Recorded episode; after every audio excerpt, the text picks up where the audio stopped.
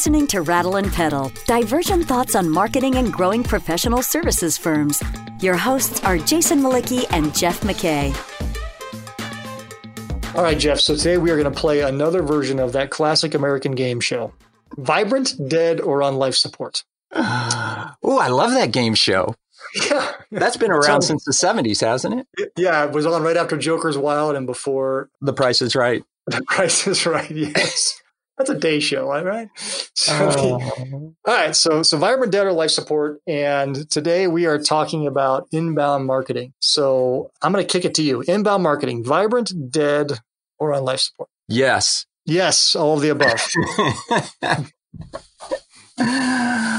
I thought inbound was the panacea for every marketing problem, and content marketing was the last marketing technique you'd ever need. Right? Isn't that true? Absolutely. Well, you know, before so before we do that, and that's a great point. So before we do that, let's define inbound marketing because what does that even mean? What do we even mean by that? Well, to to me, inbound marketing in its simplest form is using content to attract people, prospects to your solution by providing helpful content about the problem and the solutions and how to buy them. I think that's its most simple form.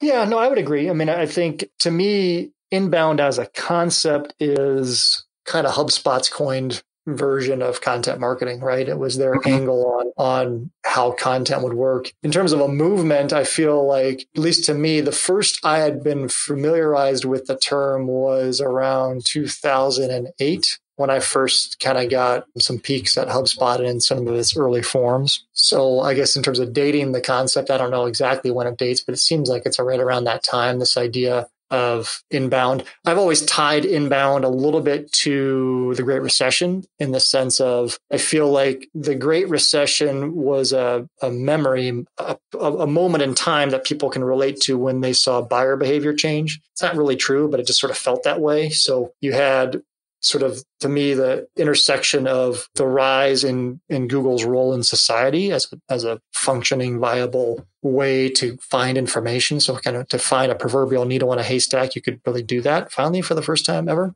and that became readily apparent around 2008 2009 and mm-hmm. and then you also had kind of with that rise in search you also had the democratization of publishing which was really the rise of open source content management systems. So the ability for anyone to become a publisher instantly for practically nothing. So those two intersections to me were always what kind of created the phenomenon of content marketing and then ultimately inbound marketing and like you said, in the early days, if you think about inbound as a methodology, HubSpot sort of bet their whole coin on this idea that don't find me, I'll find you. Buyers didn't want to be interrupted. They didn't want email in their inbox. They didn't want interrupted phone calls. They wanted to find you on their own terms. And they sort of built that software in the early days as a tool to help marketers do that, help marketers position their products and services through their content to get found by consumers or, or customers on their terms. I think in answering the question of is, is it dead?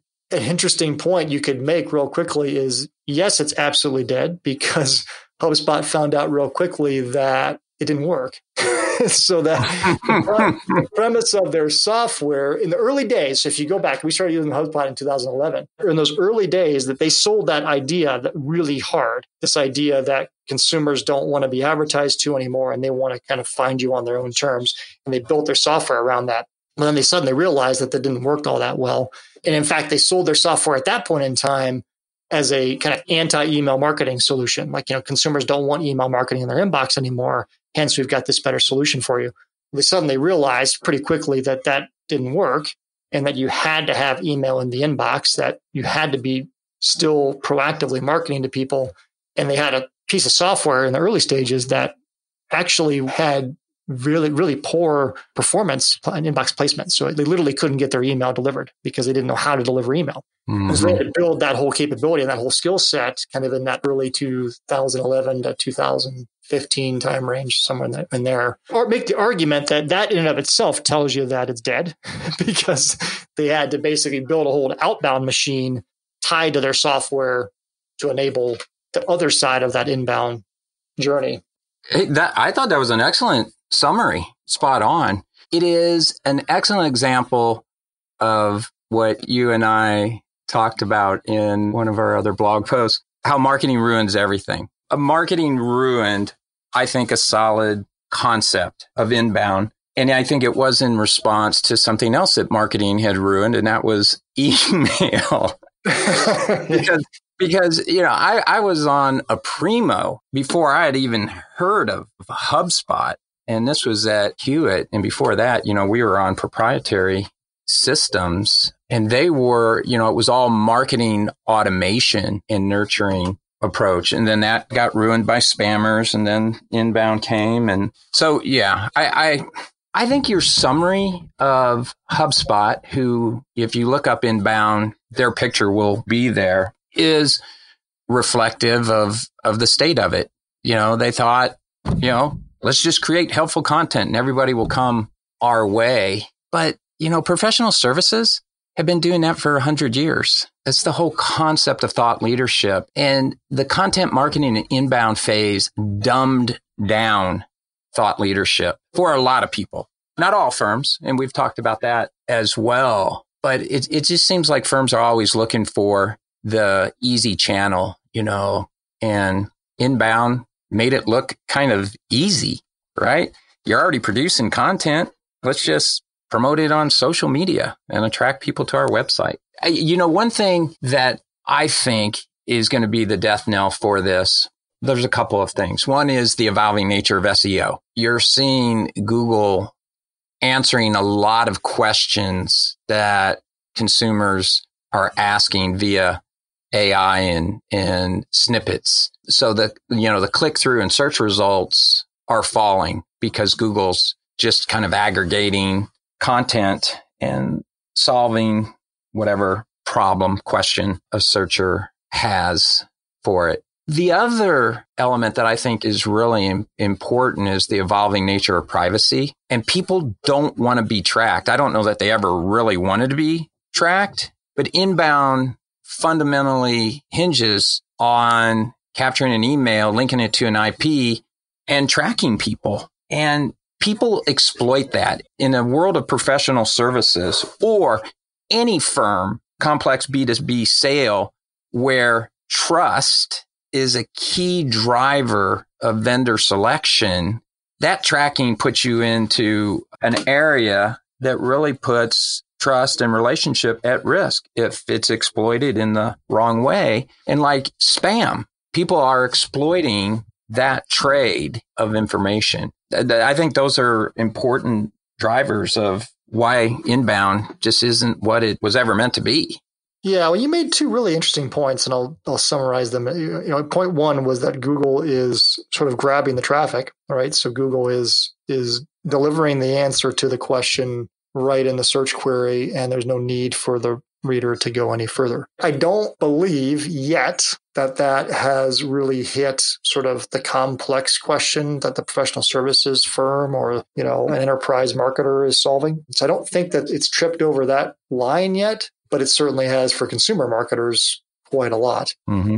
So it's just a matter of time, right? So I guess that would put it in the category of life support if that is a big driver, meaning that, you know, Google used to be a train station. It was a conduit to get you from one place to the next. Well, now it's becoming the destination. It's becoming the portal that that Yahoo and all those uh, you know other tech startups in the late 90s hoped to be. It just got there in a much longer way with a snazzy algorithm and a crap load of advertising. So that's a really interesting comment you made. And I think that's one that's really worth noting that that will continue to pose a significant threat to search as a channel for really any marketer. Your second one is interesting. I think it's more nuanced. I, am not convinced that the privacy conversation has been a big one, certainly in Europe and in California, and and and we've seen you know all these privacy laws emerge. But at the heart of it, I, I'm not convinced that most consumers actually really care as much as we are led to believe. I think people have traded their privacy for free products or intuitive products or elegant products for so long that I'm not even so sure that they really know they're doing it or even care that they're doing it that much. But I do think it's interesting. I'll, I'll draw another comparison to that, though, which is that how you use the data, right? So the worst offenders of using that data are the SaaS companies themselves, right? So the, the ones that use that data to violate trust the most are the purveyors of that software. HubSpot, Salesforce. I mean, you know, if you touch a landing page on any of those those websites, you're going to get bombarded with phone calls faster than you can breathe, and every one of them is going to tell you, "I saw you read X, Y, Z," and it's like, well, okay, I'm, yeah. I'm impressed with your with your your web tracking. But just because I read that doesn't mean I want to talk to you. There's a company called Form Assembly that's been barraging me because I was looking for some information on GDPR compliance and I just happened to find it on an ebook of theirs. And then I got, you know, literally 10 sales calls trying to sell me on Form Assembly's services. I don't even know what Form Assembly is. I just happened to find a decent piece of content, right? I have no interest in for in, in, in your their product, right? I haven't done any cognitive, you know, research on that whatsoever, nor is it even in my my landscape. Whereas by contrast, you know, in this particular case, the consultants, the service providers themselves haven't done that, right? You know, they, they didn't jump into that lane of, well, we've got some data on this person. Now let's go track them down and make some phone calls. I just haven't done that. Yeah, they should call it pounce marketing instead yeah, of inbound yeah. marketing. Which is funny because it, that's the script for software marketing. And I tell our software clients this all the yeah. time. like, you know, that's that's the script. Everybody knows it now, so it's perfectly okay. I mean, it's perfectly okay to start hammering the phone calls after that ebook download, just because it's it's expected it's going to happen. So you might, you might as well do it. You know, it's not going to kill you in the end. You know, so now that may or may not be a good strategy, but I've sort of told them multiply that, that it is is so aggressive that the clients know it's coming. But now let's look at another angle of this. Another angle of this, I would argue, is that inbound is vibrant and growing and expanding. And that would be the argument that inbound as an idea is probably healthier than it's ever been. I mean, I've never been, you've been, I've never been to HubSpot's inbound conference, but my sense is that the community for that conference is just getting bigger and bigger every year. The reseller channel for HubSpot gets bigger and bigger every year. And so just inbound as a concept, as an idea, as a belief system, whatever you want to call it, seems to me it's it's alive and well. I, I, don't see that falling off at all. If anything, I see it. If I had to guess, you know, well, obviously this year is going to, going to be different because I don't know if they'll have an in-person conference, but I, I would be willing to bet that that conference is growing every year for however long they've been doing it. Yes, it has, and to me, that's a warning sign. You know, after decades in this in this industry, I always am suspect when you have uh, groupthink around a fad or a technology. So HubSpot's inbound conference or Salesforce, Dreamforce, I stay away from those because it's like, you know, the the tulip phenomenon or the dot com phenomenon. When that many people are jumping on a bandwagon, it's a clear sign for marketers to rethink their strategy. Because if everybody's doing it, your goal should be to go where everybody's not doing it. Yeah. And uh, to me, that's, that's why it's the telltale sign of its death. When that many people are jumping on the bandwagon, something's not right. And, and I think HubSpot's strategy, not just their product strategy, because their product strategy, you know, moved into service and, and sales and, and CRM. Yeah but their strategy was built around their partners. And I mean, they just were adding partners left and right because it's a quick and easy revenue stream for them, right? Inbound, if it's not working and your hard press pounce marketing phone calls aren't working, well, how about if we do a pyramid scheme and we'll get our agencies to sell our software and implement our software and tell our story. And all of a sudden, you have thousands and thousands of inbound experts out there running the HubSpot playbook, which means everybody has the same marketing strategy. You're listening to Rattle and Pedal, divergent thoughts on growing your professional services firm. Your hosts are Jason Mlicki, principal of Rattleback, the marketing agency for professional services firms, and Jeff McKay, former CMO and founder of strategy consultancy Prudent Pedal. If you find this podcast helpful, please help us by telling a friend and rating us on iTunes. Thank you. Now back to Jason and Jeff. So I'm struggling, Jeff. I can't remember. Three or four years ago, somebody that I knew was telling you this. Who was that? Who was saying these things? and you poo pooed them, said he didn't know what he was talking about. Who was that again? Hmm. Was that you? Oh, yes, I think it was. Thank you very much. I just wanted to get it out in the open because you told me I was crazy yeah. four years ago when I said that. So anyway, the that was done in private. I don't think that was. Done. I don't think the podcast was live yet. Actually, it was part of the spawn for the podcast. What's that? Well, yeah, And I'm not perfect. So I, I think you're right. I do think there is a time and a place for agency partners, but you don't need thousands of them. Well, yeah. Maybe I mean, I think a hundred of yeah. them. Any, yeah. Anytime you've got a software platform, you know, reseller partners and networks are, are really critical, uh, you know, parts of how you market and build a product. You need people that can build on top of it and can do more with it than you can. But yeah, you have to have some control. It's like a sales channel. It's the same thing. You think about through the years we've done our fair share of work with large you know large companies that sell through independent seller networks and there's always defined territories right you know you can't sell multiple companies can't sell multiple resellers can't sell through the same channels i mean it's done for a reason right right and that's something that i think that you know, HubSpot in particular never really kind of understood. But let's move off them because I don't think it's about them. I think you make a really good point, though. It's almost like the community that is inbound is growing and vibrant and alive and well, but the tactic or strategy or methodology, whatever you want to call it, that is inbound is is not. Now, let me say one thing though. So I don't know that I fully agree with that. So let me just say this. So I, I, date all these recordings, right? So we were recording this June 2nd. So we are in, you know, we're tailing out. We're coming out of the second quarter. We've we've just sort of lived through the spike associated with this pandemic, and we've watched or we've participated. In our case, we've partnered with a lot of our clients to develop a whole ton of thought leadership in the April May timeframe to really help them help their clients navigate through one of the most disruptive and difficult leadership challenges of our times.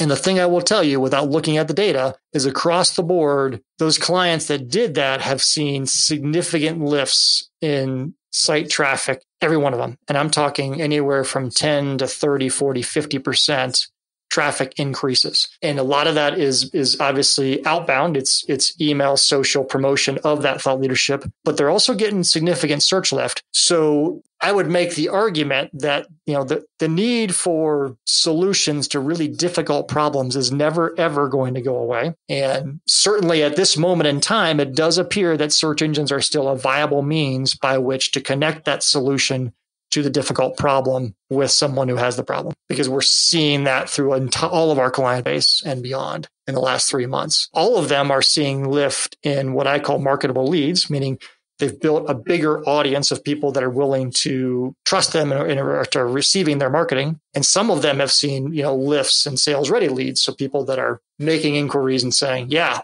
let's, let's do this or let's talk, I should say. So in the moment, I would argue a lot of firms that's still working quite well, especially through this pandemic. I won't argue against that. But I think the, you, the, the important point that you make, or my interpretation of, of what you said, is inbound is a tactic. It's one of many. Yep. And there is a time and a place for that tactic. It does not stand on its own. And to me, there are very narrow applications where inbound, if done properly, not just done, but done properly with the right strategy. And a strategy doesn't mean creating buyer personas, which is stupid in my opinion, but I've written about that. but there's, there's a time and a place for that approach. And if you are marketing complex ideas to sophisticated buyers in complex B2B sales where expertise and results and relationship are important and the buying decision is high risk, high investment. Inbound is not going to be in your top three marketing tactics in my mind if you have just the opposite, you know, a quick, easy, low risk, inexpensive sale, the market understands their problem and they understand that there's some solutions out there. Yeah, inbound could probably work really well for you. But I think everybody tries to apply the same inbound playbook no matter what the product, no matter what the cost, no matter what the nature of the sale is. And it's going to be even true within, you know, professional services firms. You know, maybe one practice, it makes sense to maybe use inbound, but another, it doesn't. I mean, it can be that nuance. Yeah, I would agree. I mean, the thing we've seen in applying thought leadership strategies firms for a decade or more and, and so our own agency is it's definitely a function of the type of buyer you're trying to reach and the type of solution that you're proposing to solve just like you said so there are certain types of buyers that you absolutely can reach through an inbound strategy and it works quite well. And there are certain types of buyers you probably will never reach through an inbound strategy. and you just have to know which ones those are to your point. And I agree with you that it, it's, it could be very much practice specific. All right, so we are coming. We we got to take it to a wrap. So let's do this. I got to put you on the spot. You got to pick one. It's vibrant, you know, dead, or on life support. So what's your conclusion? life support it's in a coma, but it might wake up. Given the right medical treatment and divine intervention. It's fair. So I'm going to say, I'll use the classic nuance, but I'll say, uh, like I said earlier, I'd say the movement is vibrant, healthier than it's ever been, but the tactic is absolutely on life support. And with all due respect, it was probably never even alive in the first place for, for a lot of firms, as you uh, kind of really well pointed out, that there are a lot of situations where it never was the right tactic. So claiming that it's dead or on life support when it was never living doesn't work. so Oh, that was fun. We'll have to do this again sometime. You're going to call Brian at HubSpot and apologize, right? What am I apologizing for? Embar- embarrassing him over the video he produced in 2008, you know, the Woe Was Me video about agencies and, and how unviable they are. Oh, boy. I love doing these podcasts with you. I really do. Well, you know what? I, I, the one thing I will say about HubSpot is like, you know, you know, I've been a, a, pretty big critic of their software for years, but they've navigated to a great place. They they are an innovative company that has found you know ways to bend that product in new directions and get it to solve other problems than the ones that they set out to solve in the beginning, which is what great venture backed software companies do. So in that essence, they're mm-hmm. a great company because they've figured out how to navigate to real solutions to real problems that clients have. Although I would argue some of their early solutions were not fully baked, but what SaaS companies are, right? That's true. What any company yeah, is. It's easy for me to sit here and take criticisms of what they were doing in 2008. They could criticize what I did in 2008 without any trouble at all. they criticize what I'm doing right now without any trouble at all, right? I'm going to stay silent yeah, on that exactly. on that statement. So, all right, man. I'll talk to you next week. See you, buddy. See ya. Thank you for listening to Rattle and Pedal, divergent thoughts on marketing and growing professional services firms. Find content related to this episode at rattleandpedal.com. Rattle and Pedal is also available on iTunes and Stitcher.